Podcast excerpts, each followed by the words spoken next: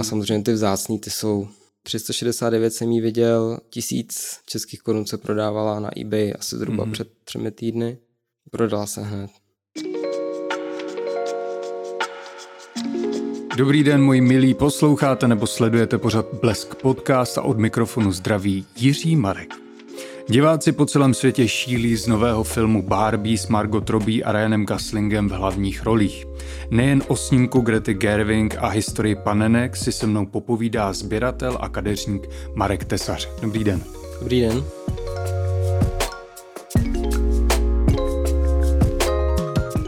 Pane Tesaři, kdy naposledy jste si koupil novou panenku Barbie? A sakra, chtěl jsem ji vzít sebou, je to teďko právě ta filmová. Mm-hmm.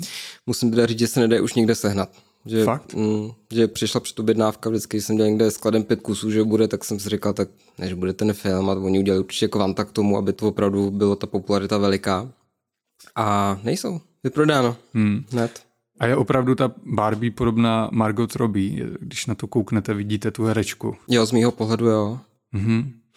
Vy jste nám donesl ukázat více Barbín, jedna teďka zrovna tady není, tak je Twiggy, když, co jste mi říkal před natáčením. Jak moc se Barbie daří připodobnit ty postavy reálně žijícím osobnostem?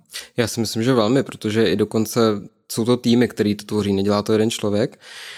A pracuje na tom spousta lidí a snaží se vždycky ty lidi ještě jako přihezčit mm-hmm. v té Barbie, tak to je docela si myslím, že všichni, všichni to mají rádi. No. To jde u Margot Robbie, aby byla ještě hezčí jako Barbína. No, to zrovna ne, ale královna Alžběta třeba ta se povedla velmi mm-hmm. a mhm. také prodaná, nedá se sehnat. Mm-hmm. A tu máte teda? Jednu mám, jednu jsem, jednu jsem dostal. Pán koupil vnučce a nechtěla jí, tak mi ji prodal. Mm-hmm. Panenky Barbie se začaly sériově vyrábět v roce 1959 díky Ruth Handler, která je také v tom filmu zobrazená.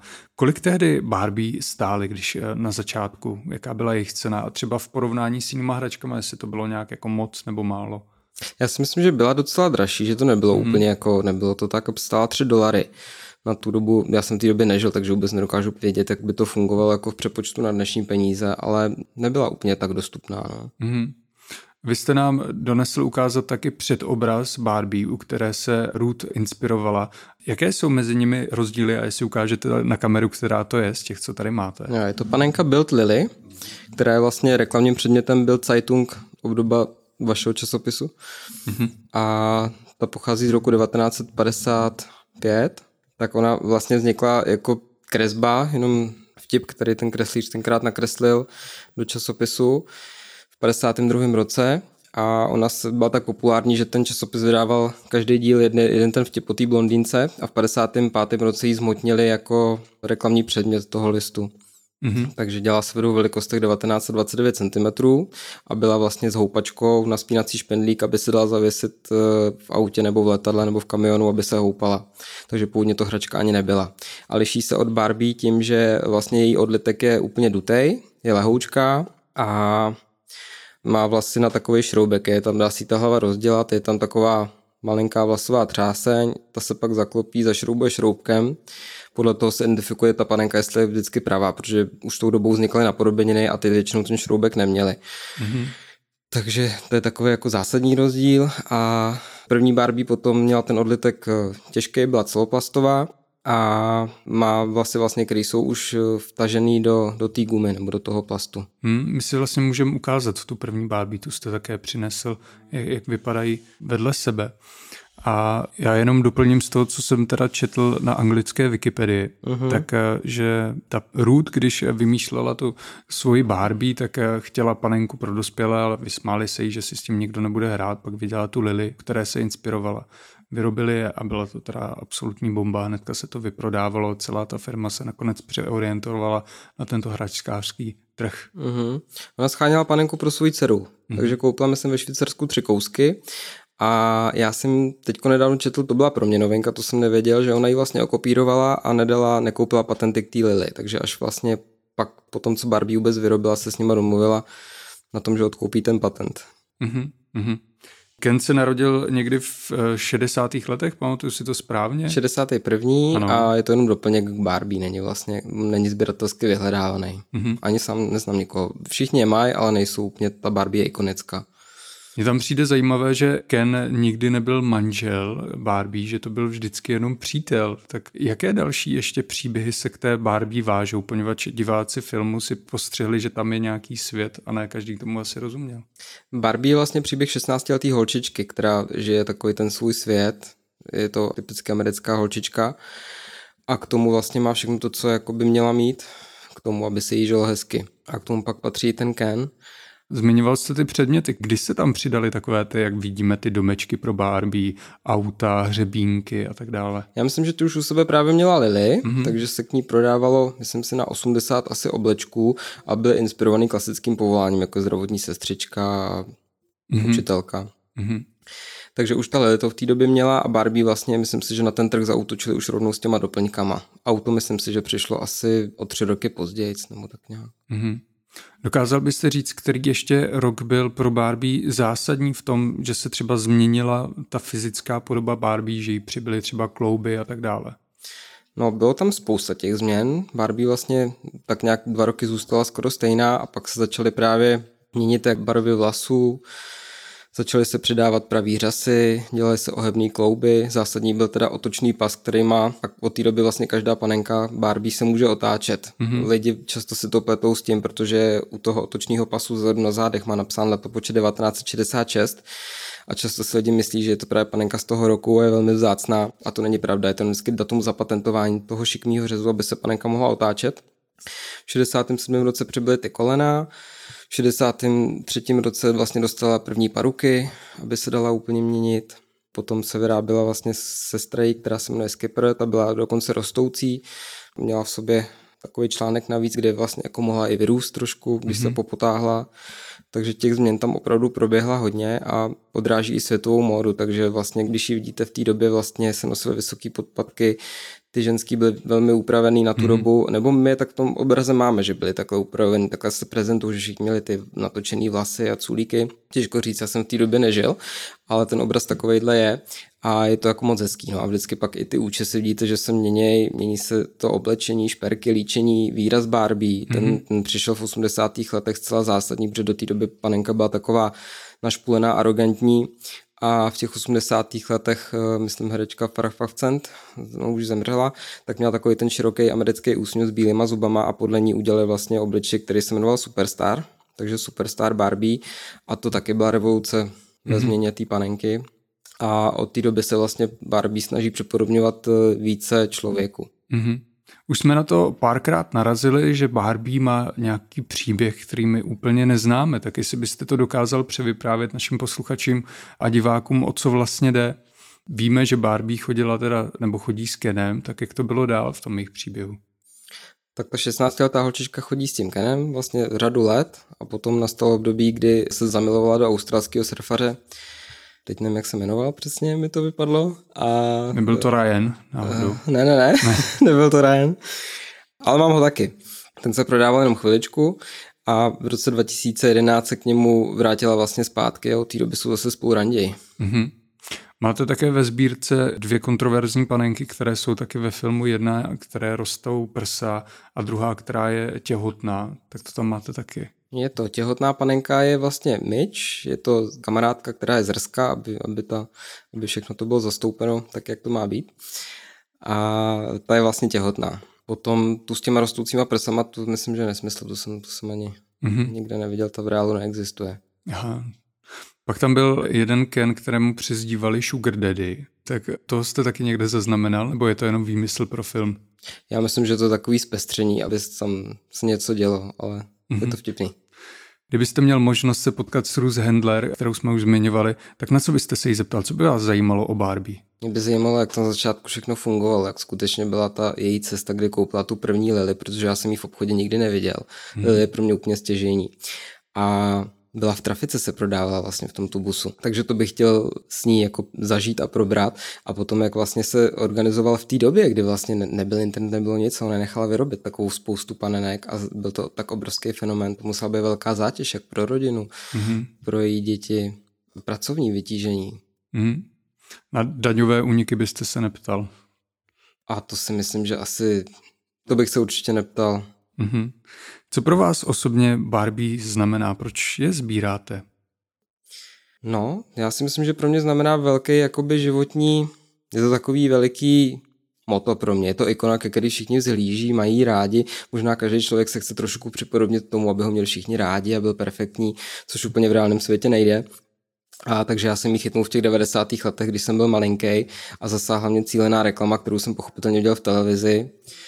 A ta propagace byla tak vymyšlená, že, že na mě teda zacílila úplně. Takže od té doby jsem ji viděl, pak eh, jsem ji nemohl mít, protože vlastně v té době, v tom 91. roce nebylo normální, aby si kluci hráli s panenkama.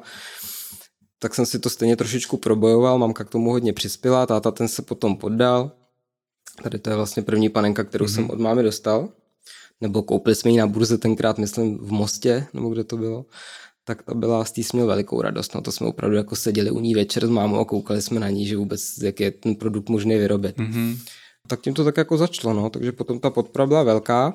Pak samozřejmě přišlo období puberty, takže to nějak jako ustalo všechno. Pak bylo moje veliké stěhování do Prahy v 19 letech a Tesku na národní jsem koupil, nahoře byla obrovská hračkárna ve čtvrtém patře a koupil jsem tam ke 45. výročí panenku, která v té době stála přes 2000, což také bylo drahý a nevěděl jsem vůbec, proč jsem ji koupil. Tak jsem ji koupil, asi čtyři roky ležela ve skříni a potom jsem vlastně v blesku na titulní stránce byl, byl maličký článek, že je výstava panenek Barbie, která, je v, která se koná v Krnově, tak jsme tam o víkendu zajeli bylo to exkluzivní, tam byla obrovská vila a ty panenky byly úplně všude, takže to bylo něco mm-hmm. pro mě, když jsem to věděl, že je to jako neuvěřitelný. Byly na zdech, na schodech a bylo to udělané velmi vkusně, nebylo to jenom jako položený tak jako, že vyndáte fosíly a rychle tam strčíte barbíny, aby byla výstava. Mm-hmm. A jak jsem z toho byl teda tak jako uchvácený, tak jsem šel za tou paní, která prodávala stupenky a říkám, prosím vás, nedalo by se zeptat tady ty paní, který ta patří ta výstava, že bych jako jí poděkoval, že teda vůbec to takhle vytvořila. Ona mi dala e-mail v té době pro mě úplně nemyslitelný, protože to je fakt řada let a já přes ten internet nejsem úplně schopný. Ale snažím se. Mm-hmm. A tak jsem jí napsal e-mail, ona mě na základě toho e-mailu pozvala hned do Německa, všechno mi to ukázala, vysvětlila, pak jsme měli trošičku rozkol, protože já jsem ty panenky začal kupovat, říkal jsem si tak, když jsou jako, když teď jsou ty nejdražší, nejstarší, který už se nevyrobí, tak půjdu jenom tady po těch nejvzácnějších. No a takže takhle pak jako postupně jsem to začal mít skoro víc než ona, pak už možná i víc a a teď už moc nekamarádíme, ale... Hmm. Je to ta sběratelka z Norimberku? Je to ona taková slavnější? Není, to je Bettina Dorfman, to je Něm, Němka, to je teda velmi slavná a ta se se mnou taky úplně kamarádit nechce, protože když jsem teda vždycky se s ní věděl někde, tak říkám, že teda jako taky jsem sběratel, nebo že... A říká, co teda sbíráte? Tak říkám, že jako všechno, ale ty devadesátky pro mě znamenaly úplně nejvíc a pak ta Lily teda. Mm-hmm. No tak jako je, no, typická Němka, tak říká, no, to já mám 12 tisíc panenek a mám jenom do roku 74. Tak se tak jako trošku vytahuje, má je, já jí to moc mm-hmm. přeju a třeba se ke mně pak nějak dostanu. Mm-hmm. A její maminka teda měla, ta byla uchvácená z Lily, takže ta Bettina Dorfman měla štěstí v tom, že její maminka koupila 30 těch panenek tenkrát v té mm. trafice a ta Bettina vlastně v tom Německu je to prostě daleko dál než Čechy. No. Měla ten rozjezd jako lepší, žila i v té době, kdy se to dalo pořídit s nás než teď. Když pořád to zmiňujeme, jakou cenu má třeba tady ta lily, kterou jste přinesl nám ukázat? Tak ty lily záleží, v jakém jsou stavu, takže jsou panenky, které jsou odřený, rozlámaný, je to hračka, takže já když to vidím, tak jsem i rád, protože je to hračka a jsem rád, když si s tím děti hrály. Mm-hmm. Moc mhm. nemám rád panenky, které jsou staré a jsou úplně jako netknutý. Já z nich radost mám, ale ta panenka vlastně ne, neudělala to, co jako měla. Takže se to odvíjí od toho, jak vypadá. Mnohdy se mi stalo, že kolikrát je oblečení na tu panenku dražší než samotná ta panenka. Fakt. Pro mě jsou blížší ty panenky a pak samozřejmě, když jsem bojoval s penězma, byl jsem v Německu na nějaký burze z Barbie a velmi málo se jsou vidět. Asi čtyřikrát se mi povedlo, že jsem ji viděl někdy, že se mi podařilo jako jí vzít do ruky a mohl jsem si ji koupit. A byla tak drahá, že třeba stála 12 euro tenkrát. Říkám, že ale 12 euro, to je prostě strašně moc. Já mám u sebe 1150 a byl jsem sebou s, s kamarádkou a říkám, tak já mám u sebe 200, ale ještě jsme měli zaplacený hotel. A tak říkám té paní, a kdyby teda byla bez oblečení, tak ona říká, no, tak já vám teda odečtu 400 euro, tak jsem nad tím přemýšlel, řekl jsem si, neblázni, neblázni, polož tu panenku na chviličku, rozmysli si to v klidu na dvě minuty jenom. No ve chvíli, kdy jsem ji položil, tak ji chytla jiná sběratelka a odnesla ji. Ježiši. Tohle to jsem udělal a to byl konec. To byl konec celého toho dne. No. To je strašný. Ale bylo tam teda obrovský štěstí, pro mě teda osobní, protože za mnou byl pán a říká, slyším tady češtinu, v Mnichově to myslím bylo. a to je pán vlastně, který má tu obrovskou sbírku Barbín, která byla řadu let na hradě, nevím, jestli tam ještě někde je. A on je obrovský sběratel všech hraček. On vždycky mm-hmm. nějaký období života sbíral něco, neposkytuje rozhovory a nedá se k němu moc dostat. Je tak, jak moc se s ním neskamarádíte. Myslím, že jsem ho kontaktoval, jestli je to ta osoba. A odmítl také no, víc. No a já jsem byl najednou, jako by sice mi unikla Lily a byl jsem ve výhodě toho, že on slovil on mě, mm-hmm. takže najednou říká, vy tady ta tu Lily scháníte, že za tisíc euro to je strašně drahý. A on je prostě koupal v době, kdy to ještě šlo, no. Mm-hmm. Já myslím, že tenkrát mi vyprávěl, že když s tím začínal, tak uh, oslovil američanku, což je chytrý, protože sbírat, to mi tak jednou jedna řek, paní řekla, že sbírat američanku, Barbie kraje američanka sbírat v Evropě je nesmysl, ať se hned zbalím a jdu do Ameriky. Mm-hmm. A on právě oslovil jednu paní v Americe, jestli by mu dala kompletní řadu tu vývojovou, která byla vlastně od začátku až po, hmm. po nějaký rok, aby ji mohl vystavit a tam mu to celý takhle zprocesovala prý. To je něco.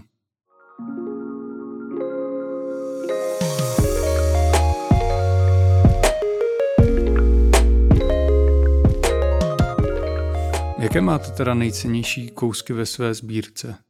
Nejcennější myslíte finančně? Nebo Asi pro mě osobně? Finančně i pro vás osobně. Tak. Tak já si myslím, že obojí se točí kolem těch 60. let, kdy potom, když jsem viděl tu panenku, poprvé říkám, že ta je ošklivá, našpulená a pak potom člověk tomu jako propadne, protože to vidíte, vidíte, že to nikde není, nedá se to vidět, nedá se na to stáhnout, je na internetu jenom pár obrázků, protože to vlastně nikdo to ani nezná, v Čechách Lily vůbec nikdo nezná.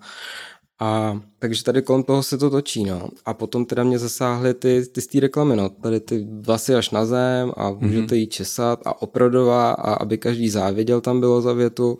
A to jsou takové věty, které tomu dítěti, když se říkají, tak, tak jsem na to nalítnul. Mm-hmm. Jste mi pořád utekl z té částky, jakou cenu teda já, teď Já si ji záměrně vyhýbám, protože ty částky nechci zveřejňovat, protože si samozřejmě mám doma některé ty panenky mm-hmm. a není to pak pro mě úplně komfortní, ale Myslím si, že začínají kolem, dají se sehnat od 2,5 tisíce euro, když je rozbalená, až po, nevím kolik teď bylo na eura, ale bylo to 369, jsem jí viděl, tisíc českých korun se prodávala na eBay asi zhruba mm-hmm. před třemi týdny. Prodala se hned. Předpokládám, že nemáte doma ty panenky, kde je uchováváte. Máte nějaký sklad?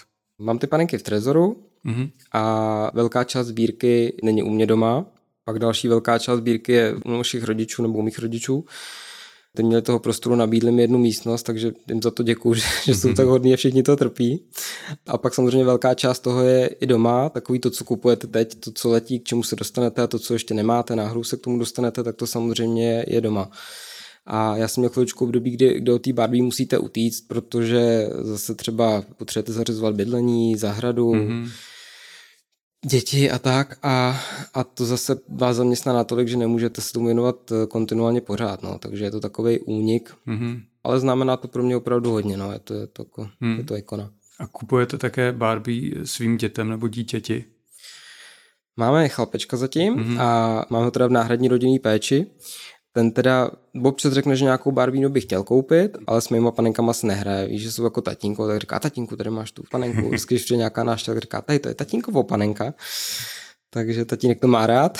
Vždycky jako, to je taky bizarní někdy, ale to je jo. na dětech hrozně hezký, jak oni rozlišují, co koho je, takže třeba můj syn ví, že já rád jim čipsy, takže to vždycky to jsou tatínkovi, tak to úplně vidím, že to má. Jo, jo, s jídlem to máme taky takhle velmi podobně. No. Vy také ty panenky rekonstruujete. Jak složité je zrekonstruovat tu panenku a co všechno se dá na ní opravit? Tak když je restauruju, tak záleží v jakém je stavu. Je to taky hezký, moc mě to baví a stávají se mi takové věci, že třeba sestra chce udělat radost svojí kde najde staré panenky nebo panenku, když byly malí, takže k narozeninám nebo k Vánocům chce tu panenku předělat do původního stavu, aby byla, což v té době už dneska koupit nejde. Takže tyhle ty restauruju a jsou tam většinou ty vlasy, tam jde tím, že jsem kadeřník, tak je to pro mě velmi jednoduché to tam s tím pracovat. Myslíte si, že vás na tu dráhu kadeřníka přivedla právě i Barbie, že jste pečoval o ty její vlasy? Na dráhu kadeřníka mě přivedla mamka a Barbie určitě taky. Mm-hmm. Takhle, mamka je kadeřnice, takže ty vlasy u té panenky se mi líbily v těch šesti letech a mamka tím, že měla to kadeřnictví, tak to bylo celý propojený. Takže tam vlastně nebylo jiný, jiný možnosti ani skoro. Já když se řekne rekonstrukce nějakých jako hraček, tak si představím Toy Story. Myslím, že to byl ten eh, druhý díl, kde oni opravují toho kovboje Woodyho, aby mu zvýšili cenu. Tak opravdu se tím zvyšuje ta cena nebo naopak eh, snižuje, když vy to rekonstruujete, tu panenku? Stalo se mi obojí. Když kupujete panenku od sběratele, který ji zrestauroval nebo nechal zrestaurovat, tak eh, za tu cenu si říkají nesmysly za to a pak se mi i stalo, že někdo rekonstruoval právě panenku číslo jedna, dali místo blond vlasů zrzavý a ta panenka ztratila na hodnotě v jeho očích, takže se mi k ní povedlo dostat se k ní velmi levně. S tím mám teda taky velkou radost. No. Mm-hmm. Mm-hmm, tak to vám gratuluju, vy máte hrozný štěstí, jak to tady povídáte. E, nevím, proč mě to tak jako naplňovalo vždycky, no. Není to pochopitelně vždycky, ale je to jako, je to moc hezký. A tý Barbie to přeju, protože jsem, jak jsem teďko uběhl 10 let od toho, kdy jsem se tomu věnoval opravdu aktivně a Říkal jsem si, tak ta Barbie už to má za zenitem. Ona má nevýhodu, že je plastová, nedá se prakticky zničit. Krom mm-hmm. toho, když ji ostříháte, tak ona vydrží generace, ta panenka. Vyrábí se, prodávají se velmi levně některé ty kousky. A tak jsem si říkal, tak ty holčičky už prostě teď v době tabletů a tady toho už se nebudou vracet zpátky a najednou je tak obrovský boom a všechny mm. holčičky chodí s barbínama. Takže to je neuvěřitelné, co se jim povedlo. No. Mm-hmm. Mm-hmm. Zmiňovali jsme rodinu, tam je jeden, který se jmenuje Alan, mm-hmm. který se často zmiňuje v tom filmu a nějakým způsobem jako posměšně. Dokážete vysvětlit, proč se na něm třeba vtipného nebo zábavného, co, co se já jsem teda nepochopil? tak on je tam, já myslím, že je to zaměřeno přímo na ten film, aby směšný byl mm-hmm. a myslím si, že randil právě z myč a měl by s ním mít, eh, s ním by měla být tam myč těhotná. A tak je zrzavý, z se vždycky všichni posmívali, nechápu proč, mm-hmm. ale ten je taky vzácný, no, moc jich není. A ještě v pořád mi uniká jedna důležitá otázka, omlouvám se, těch Barbín máte teďka kolik?